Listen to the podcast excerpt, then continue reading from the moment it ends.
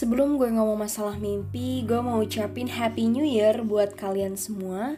Semoga resolusi yang dibuat di awal tahun ini gak cuma sekedar jadi resolusi yang terpajang dalam dinding kamar, tapi harus juga terpajang dalam dinding tujuan hidup. Karena berjalan di atas mimpi itu harus dibarengin sama usaha dan doa yang gak main-main. Banyak mimpi yang kita buat dan pastinya ada harapan juga di dalam mimpi itu. Nah, sebenarnya mimpi itu apa sih? Yang dilansir sama Wikipedia, mimpi itu adalah pengalaman bawah sadar yang melibatkan penglihatan, pendengaran, pikiran, perasaan, atau indera lainnya dalam tidur, terutama saat tidur yang disertai gerakan mata yang cepat, atau hal ini tuh biasanya disebut sama rapid eye movement. Kalau itu pengertian mimpi secara harfiah, tapi arti mimpi yang sering kita tahu, kalau mimpi itu konteksnya tuh lebih ke planning, harapan, keinginan yang akan dicapai dalam beberapa waktu ke depan. Bermimpi itu bagus banget, karena kalau kita gak punya mimpi terhadap hidup kita, mungkin hidup ini tuh kayak gak ada tujuan. Tapi juga, semakin banyaknya mimpi yang kita buat, semakin banyak juga usaha yang harus kita tempuh. Dan terutama doa juga sih yang gak ada habis-habisnya. Membangun mimpi dan berusaha untuk menggapai mimpi itu udah pasti banyak banget kendala yang bakal dihadapin. Terus gimana kita struggling untuk menggapai mimpi-mimpi yang udah kita buat. Ada beberapa banyak kendala untuk menggapai mimpi, terutama yang gue highlight di episode kali ini adalah mengenai latar belakang orang tua. Sebenarnya mostly karena kurangnya ekonomi dan latar belakang keluarga, atau orang tua yang gak punya pemikiran maju, atau pemikiran yang gak sefrekuensi sama mimpi-mimpi kita, itu adalah salah satu kendala kita untuk menggapai mimpi. Mungkin banyak teman-teman yang beranggapan dan udah ngerasa down duluan ketika buat list mimpi lalu ngelihat kekurangan latar belakang keluarga. Hal itu sebenarnya wajar dan manusiawi sih. Tapi mimpi itu tuh sebenarnya nggak melulu tentang materi. Mimpi itu dapat dikejar lagi-lagi karena usaha dan doa yang sungguh-sungguh. Dari beberapa permasalahan yang gue observe dan berbagai perspektif dari teman-teman yang udah mau gue tanyain, ternyata hal tersebut bikin gue jadi tahu, ternyata kendala mimpi gak cuma karena ekonomi yang kurang mampu. Tapi sebelum bahas lebih jauh, gue mau cerita tentang temen gue. Kebetulan ini adalah teman masa kecil gue saat TK dulu. Gue punya temen yang kehidupannya cukup memprihatinkan. Ibunya yang kerja sebagai pembantu rumah tangga dan ayahnya yang kerja serabutan. Tapi teman gue bisa tuh ranking 1 di sekolahnya dan bisa dapat beasiswa 3 bulan gak bayaran sekolah. Dan ini loh maksud gue, orang-orang yang mau gue tunjukin ke kalian semua yang masih punya mindset kalau iya ekonominya gak cukup, cita-cita dan sekolah lo kandas. Buktinya ya sama sekali enggak. Karena balik lagi sih, ada kemauan dan niat mau maju dan memperbaiki kehidupan keluarga. Jadi rasanya tuh ya nggak usah malu sih. Terus ngomong lagi tentang teman gue, kalau teman gue ini harus menempuh jalan 1 km buat ngeprint dan ke warnet, karena rumahnya dia itu posisinya di pelosok banget. Bayangin nggak sih seberapa banyak tugas anak SMA dan seberapa sering dia ke warnet tengah malam buat ngebuat tugas demi nilai. Terus teman-teman semua pasti tahu gimana kondisi kampung yang sangat pedalaman banget dan sangat amat disayangkan juga kalau misalkan orang tua lo mampu dan lo nggak perlu capek-capek nih ngerengek minta duit buat ke warnet dan fasilitas di rumah lo tuh super lengkap. Terus ternyata lo juga masih ogah-ogahan buat sekolah. Please sih, itu harus mikir lagi. Dan kalau dibalik, ada juga perspektif yang justru datang dari sepupu gue sendiri. Sepupu gue ini hidup dengan latar belakang orang tua dan keluarga yang cukup banget. Awalnya gue mikir, kehidupan dari orang tua yang mumpuni kayaknya tuh gak akan punya kendala untuk dia menggapai mimpi. Ternyata gue salah, ternyata tuh ada banget kendalanya. Sebelumnya gue mau say thank you buat sepupu gue yang udah bersedia berbagi cerita untuk Notes of Tasya di episode kali ini. Selama ini pasti kita mikir, ternyata enak banget ya berada di keluarga yang serba mumpuni.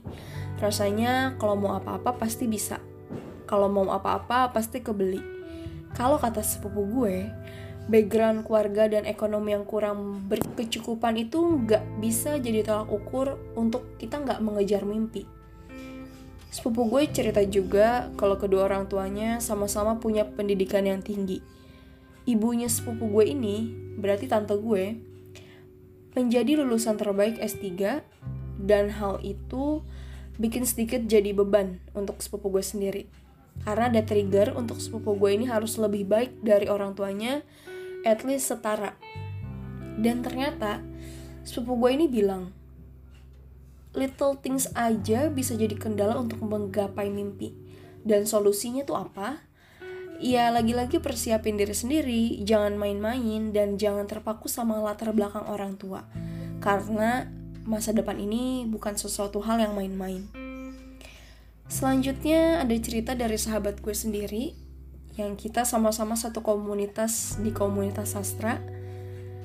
Sahabat gue namanya Mega. Hai Meg, kalau dengar podcast gue ini, gue mau ngucapin thank you banget sih, karena gue salut banget sama cerita-cerita lo. Dan gue ngedengerinnya tuh sampai kayak, wow, ini tuh bener-bener inspiratif buat gue pribadi gitu. Kalau misalkan ngomongin Mega, tadi gue udah izin juga untuk menceritakan background keluarganya, yang dimana ibunya Mega ini adalah seorang single parent.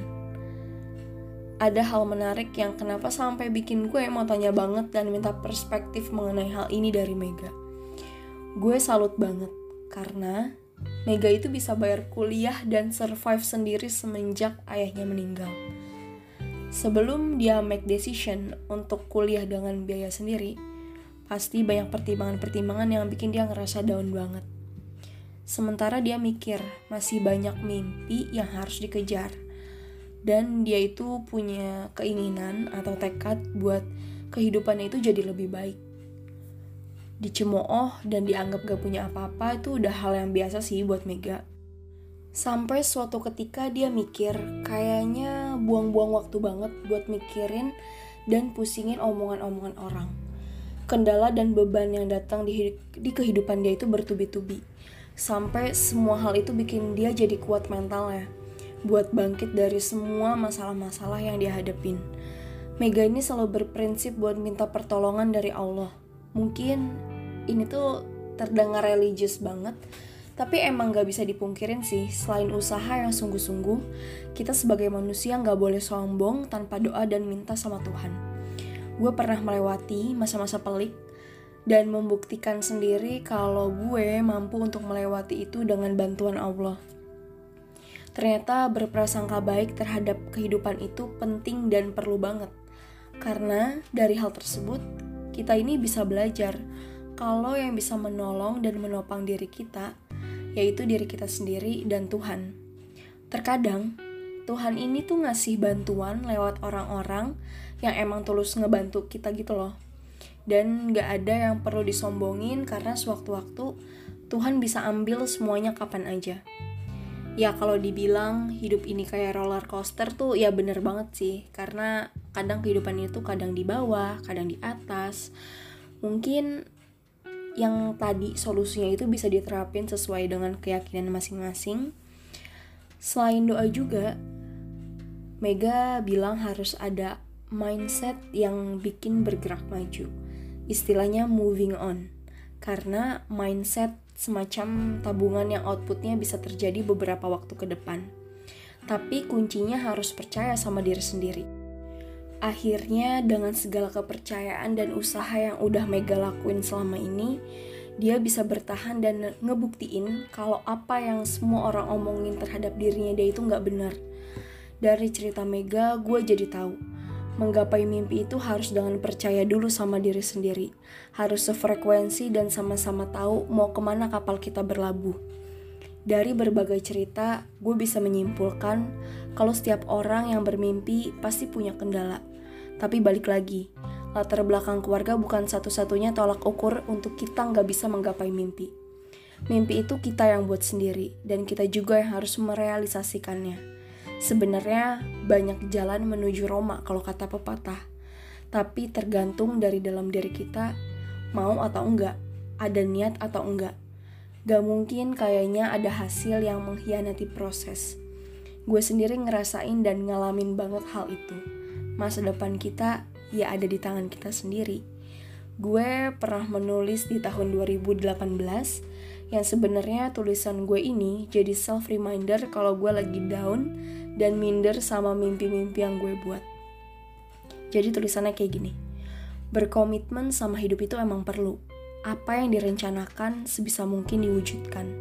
Bukan sekadar tulisan keinginan yang terpajang dalam dinding kamar, melainkan harus terpajang dalam dinding tujuan hidup.